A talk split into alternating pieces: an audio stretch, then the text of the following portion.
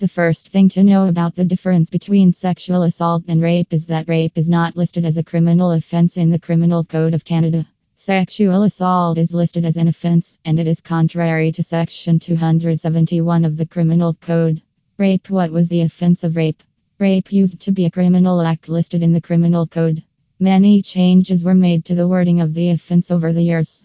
The offense the criminal code said that a male committed rape when he had sexual intercourse with a female person who was not his wife. The sexual intercourse would have to have been without the female's consent. If the female consented but she only consented because the male threatened to harm her if she did not do so, that male would be guilty of rape. If the male had pretended to be the female's husband and got her consent that way, he would be guilty of raping that woman.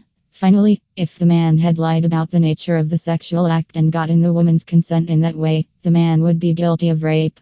At what point did the activity become rape?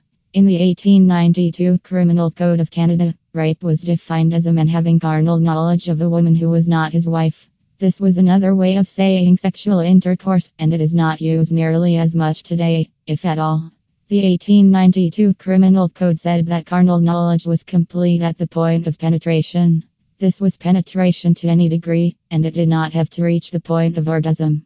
The exact wording of the criminal code at the time was carnal knowledge is complete upon penetration to any, even the slightest degree, and even without the emission of seed.